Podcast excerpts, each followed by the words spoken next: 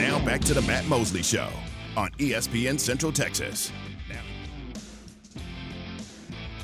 On his Matt Mosley Show, ESPN Central Texas. Joined now by Stephen Simcox. Stephen, the uh, former producer of this fine show and a man who's been on a family vacation.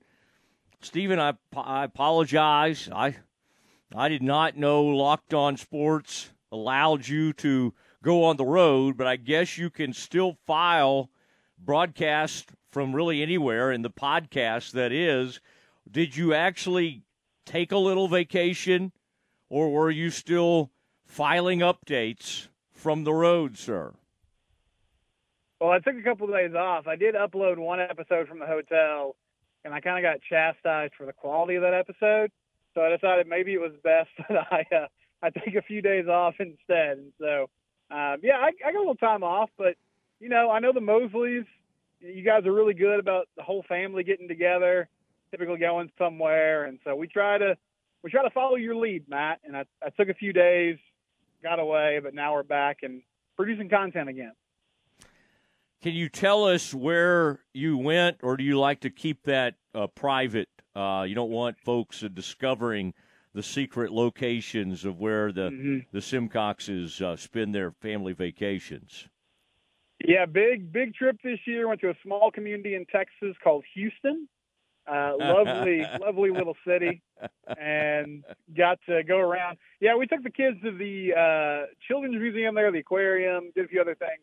Found out though, mm. really like all they wanted to do was stay by the hotel pool, so that was mm. that was really all we needed. But it, it, worked out, and yeah, we got away for a few days, and it was a good time. Enjoyed it. There is a beach not that far from Houston on your next That's trip. True. Just just so you know, the Galveston, and they got a new property. By the way, it's not a new, but that Galvestonian or one of those things that's known for being a beautiful old resort is now in the Bonvoy family, the Marriott Bonvoy family. And I, I know you're not as dedicated to the Marriott Corporation as I am, but it's just something to, to bear in mind. It's it's a really nice, got gorgeous pool. The kids would love it, and uh, you know you got you can spend some Marriott points and all that kind of stuff. So just keep keep that in mind for the future. I like that. I'm not sure they allow anybody from McGregor in the Marriott, but I hope that one day we can achieve that status. And I'll I'll keep the Bonvoy family in mind. Lovely family. Sounds like a lovely group of people. Bonvoy's a good one. Just get your points and start working on that.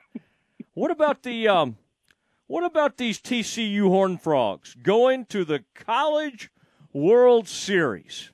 I mean, it really does have to feel like validation for the hire that was made by Donati, the uh, AD of Kirk Saarloos. and you know we didn't know exactly. Okay, you want to go internal here? You got you could hire a lot of different people would want this job from the outside. I'm sure you've brought that up on Locked In your Locked In podcast. How do you um, what do you think about the job Saarloos has done, and has it been just a complete continuation uh, of the Schloss Day, Schlossnagle, or has he really put his own imprint? What's the What's the biggest difference you can tell about it, and, and does it feel like huge validation for that hire? Well, I think this team has a lot more of his identity and imprint on it. Last season, one of the big reasons they stayed with him was because they had so many seniors coming back, and they really didn't lose anybody to the transfer portal. A lot of the guys were excited about Coach Saarloos taking over. Um, this year, he brought in a few freshmen that are really talented, and I, I think from a, a basic standpoint, it's been pretty similar. Now, one thing they did change was they had a longtime hitting coach uh, named Bill Mosiello, who is now at Ohio State. He stayed the first year when the change happened, and then he left this past off season. And so they brought in a guy named C.J. Bruce from Nevada. Um, and Bill Mosiello was uh, much more a, a small ball coach. Um, he really valued patience at the plate. He wanted the guys to try to work counts, get a lot of free bases, uh, put the ball in play, create chaos. And Coach Bruce brought a much more aggressive style um, to this team. You know, more of a, I, I guess, kind of a sabermetrics, a modern approach, trying to hit more home runs, working on launch angle. And honestly, it took a while for that to take effect. And uh, they lost a game this year to Texas. where they had a guy trying to tag up from third to tie the ball game in the ninth, and got thrown out. 23 and 20 on the season. They were seven and 10 in Big 12 play, and things did not look great. And there were starting to be some murmurs of, well, is is Kirk really the guy for the job? I mean, is he in over his head a little bit? Did they lose? Um, you know, what was such a consistent uh, just standard with Coach Schlossnagle at the helm. And since the month of May, they've just been absolutely on fire. The pitching staff has kind of figured things out. They're hitting the ball at a crazy clip. Um, and it, it's all come together. And I mean, I think also they got, you know, they got kind of a fortunate draw. Indiana State's a good team, but getting uh, to play them at home after winning that regional at Arkansas was uh, was a huge deal and a huge boost. I, I feel like this past weekend, and so you know, you look at it. I mean, it's it's it's gonna be a tough tournament. LSU is really good. Wake's really good, but the side of the bracket that TCU's on with a, a another red hot team in Oral Roberts and Virginia, I do feel like there's a path here for them to possibly, you know, make the championship series at least. And uh, Coach Saarloos has done a great job kind of turning this thing around mid-season. Um, you know, when it looked like, I mean, there was a time there where there were questions about are they even going to be able to sneak in the postseason and they sort of just righted the ship at the right time, and now they're riding this wave all the way to uh, to the College World Series. All right, Oral Roberts coach on at five o'clock today, Stephen. Just so it, you yeah. know, Ryan Folmar, uh, and uh, that'll be that'll be good. So it's a it's a lot of good baseball talk. Well, it's been bittersweet for me to see, and I'm happy for him, honestly. But how about Trey Richardson?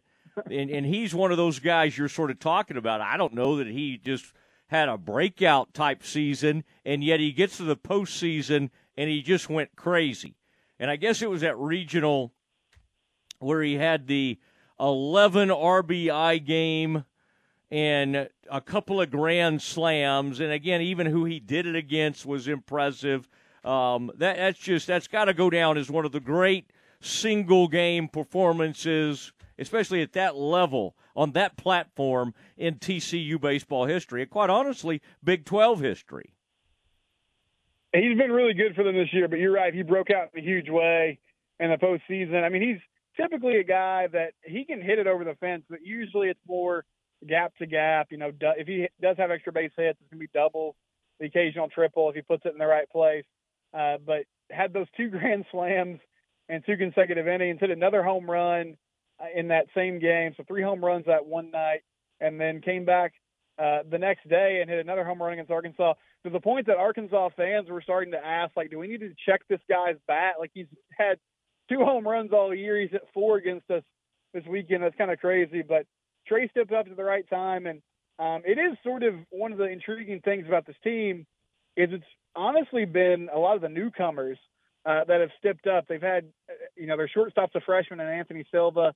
He's been great for them this year. Karson Bowen behind the plate's also a freshman. Uh, he had a really good weekend against Indiana State. Cole Fontenelle, somebody who our, Waco audience might be familiar with. He's an MCC transfer, and he had a big year. Um, and then Trey Richardson, who we're talking about now. And so I, I do think that is kind of the biggest feather in the cap for Kirk and this coaching staff is they brought in guys that have made an immediate impact and it's a lot of their players that they recruited, they got to campus um, that have kind of carried this team as the years gone on. And Brayden Taylor in the middle of the lineup is uh, potentially a first round draft pick, and he's been there for three seasons. He's been a really consistent player, but a lot of these high impact guys are either transfers or freshmen, and um, I, I think it just kind of speaks to the ability of this coaching staff to, to recruit at a high level and get talented guys on campus. Stephen Simcox on the Matt Mosley Show, ESPN Central Texas. What about this uh, pitching staff? You mentioned it. They they sort of got they found something, got on a bit of a roll. Obviously, it helps when you're getting all sorts of run support. But when did that kind of when did that break out? I think you said you know in May. Obviously, seemed to turn a corner and then get hot in the tournament.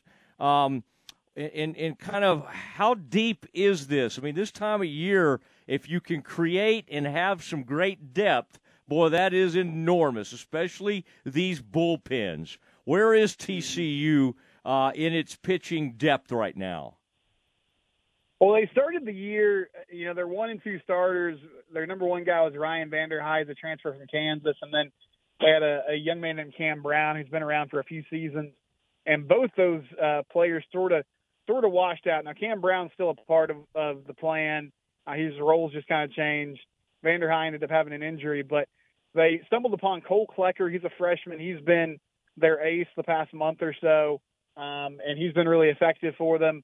And then they have a guy named Sam Stoutenborough who came in from he transferred in from Cal this off season, and he was sort of like a long relief middle inning guy to start the year, but he's turned into their number two starter now, and he's done a really nice job. He's not super flashy, like he doesn't have amazing stuff. He doesn't throw in the mid 90s, but he just kind of gets out. He battles. He'll give you five or six innings every time he takes the mound. Uh, and so I don't think they have the deepest staff at this tournament, and it's going to be really important for them to try to stay in the winners bracket as it is for everybody else. Um, but one thing they do have is, is some bullpen depth. They got a couple guys in Luke Savage and Ben Abeldt who can both throw multiple innings, and they sort of almost use their starters and those middle relief guys interchangeably. I think most nights they feel like, if, okay, if we can get four or five innings from our starter and stay in the game, then we can start bringing in these different bullpen guys um, Garrett Wright's a, a player from College Station who's their closer, and he's got pretty electric stuff. He's really only a, a one inning type of guy, but yeah, I think they're they're set up well if they can win these first couple of games. You know, one nice thing about the College World Series too is you have some built-in off days. They'll play Friday and then they'll play again Sunday, and then the schedule picks up a little bit. But it's not like a regional where you're turning around and potentially playing a doubleheader and playing multiple days in a row. Um, so it is more of a normal baseball schedule, and it allows your relief guys to throw in consecutive games, which is not something you always have the benefit of uh, in some of the earlier rounds. But they don't have just like they don't have five or six guys who can go out there and start a game for them, but they do have a couple solid starters and some interchangeable parts in the bullpen that they kind of mix and match and, and make it work. And the way they've been swinging the bats um, is really just more about you know, not necessarily holding everybody to two or three runs, but trying to hang around in the game and um, and make sure that they, if they have to make a comeback, that that's still possible. Uh, they're not going to blow you away with the pitching staff, but they've been solid here the past month and a half, and it's been a huge part of their turnaround. Did you feel bad for the University of Texas last night? I know some people in the conference were kind of laughing about it. I love Peyton Powell from Robinson. What a great mm-hmm. guy. What a great player over at third base. But to to have it in that way, I mean, you know, in a game yeah. where they've made that big comeback, we're down six three, uh, get it back to six six, and then get out of the inning and have something silly happen like that. Where the ball, I, I, I was watching that second baseman point out there to it, and I thought to myself, and looking back, and I'm sure he wishes he had of just taken off. You know, that thing was hit so high and he did have a bead on it. I, am sure in retrospect he's thinking, well, I probably should have, I probably should have, you know, taken off because he's trying to show them the ball, and that's not an easy thing to do. You know, like, no. hey, there it is, there it is up there. I know neither one of you can see it, and on top of it, that right fielder's awesome. Did you see that yeah. throw he made earlier in the game? I mean, mm-hmm. it was unbelievable. Uh, Dylan, I think is his name. Maybe Dylan Campbell yeah. or something. But Dylan Campbell, uh, yeah. that was rough, man. Uh, what was your what were your initial thoughts when you saw that happen? No, I did feel that. I mean, it's really tough for me. I know one of the things about the SEC is they all kind of they they fight each other, but then in the postseason they all kind of band together and they're like, well, hey, I know all of us can't win, but if one of us does, we'll just sort of all hang a banner and collectively uh, take that championship. I don't feel like the Big 12 necessarily has that same unity. It's really tough for me to root for Texas, but I did feel bad for especially Dylan Campbell. You know, you talked about that throw he made. He also had a great at bat in the eighth inning where yes. he fouled off a lot of pitches, got a single to tie that game. You know, with two outs, and and so I did feel for him. It reminded me a few years back. Uh, Baylor baseball, they won the Big 12 tournament, and it was still when it was when the tournament was still in OKC and TCU was fighting, and they were trying. They they had to win the tournament to make the postseason, and uh, their outfielders lost the ball in the sun twice in the ninth inning. Like they had a they had nobody on and two outs, and Baylor hit a couple pop ups, and they couldn't track it down in the sun, and so they ended up scoring the tying run, and then Shea Langeliers had a base hit in extra innings to win it. But it's just it's the worst way to win a baseball game. Um, I, I don't know. It, it does feel like baseball, especially because I guess there's because there's no clock and the pace of the game sort of moves differently. The the losses feel more cruel than any other sport. You know, I, I know in basketball, obviously you can lose on a last second shot. In football, you can lose on a last play. But that was a, that was a really tough way for it to end. It was hard to see Campbell, you know, in tears in the outfield immediately after it happened. But um, it was a great ball game, and I think that Texas team kind of overachieved, honestly. But the standard there is so high. I'm sure there are people yeah. that are not too happy with David Pierce and company. Yeah, you should explain that to them that they weren't really supposed to be there anyway, so they shouldn't be that upset. I'm sure they'll understand. Yeah, they'll get it. but our man Peyton, pow pow pow, uh, he how about that big hit he had with that mm-hmm. double? I mean, that was huge. You're right. Dylan had his, so that was uh, that was a tough deal for the old Longhorns. Aaron, by the way, was sending out tweets, kind of kind of making fun of the Longhorns. he was Aaron right out there. The bear. I appreciate that about Aaron. He just wants to get in there, kind of troll people a little bit. That's good. You need that as a producer. You need that that spirit. Long as he doesn't do it to me. One time I caught him like somebody was trashing me, and I I happened to see on Twitter Aaron gave him a retweet or a like, and I thought, oh my goodness. I got enough haters out there without my own producer. I know he's got a he's got a burner account that's like at I uh, hate Matt Mosley. he's just killing you. This, this is what I hear Mosley's like every day behind the scenes. Like who's putting this out there? Who could this be? Golly, you and Aaron could write a book. I don't know if anybody would be interested in that, but y'all could at least do like a podcast on it or something behind the scenes with Mosley. All right. Uh, Stephen, great to visit with you. Glad y'all had a good time in Houston. Everybody needs to visit Houston at some point in their lives. And one of our great American cities, one of the underrated cities in our country. I hope you guys flew out of Killeen to get there. it is. They they do have direct flights right to the Hobby Airport. I think. you got to be on a military transport, but it'll get you there. Okay. All right, Stephen. Good to visit. I'll uh, I'll talk to you soon. Always fun, Matt. Thank you.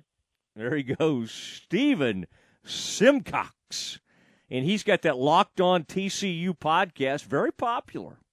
Very popular. In fact, uh, recently they were talking about Hoss Haney going to TCU with some kind of national type uh, recruiting person and uh, got a lot of views. In fact, the Haney family reached out to me. They're like, "Do you know this guy?" I said, "Yeah, yeah, he's a great friend of mine." So anyway, they're really making an impact out there. Locked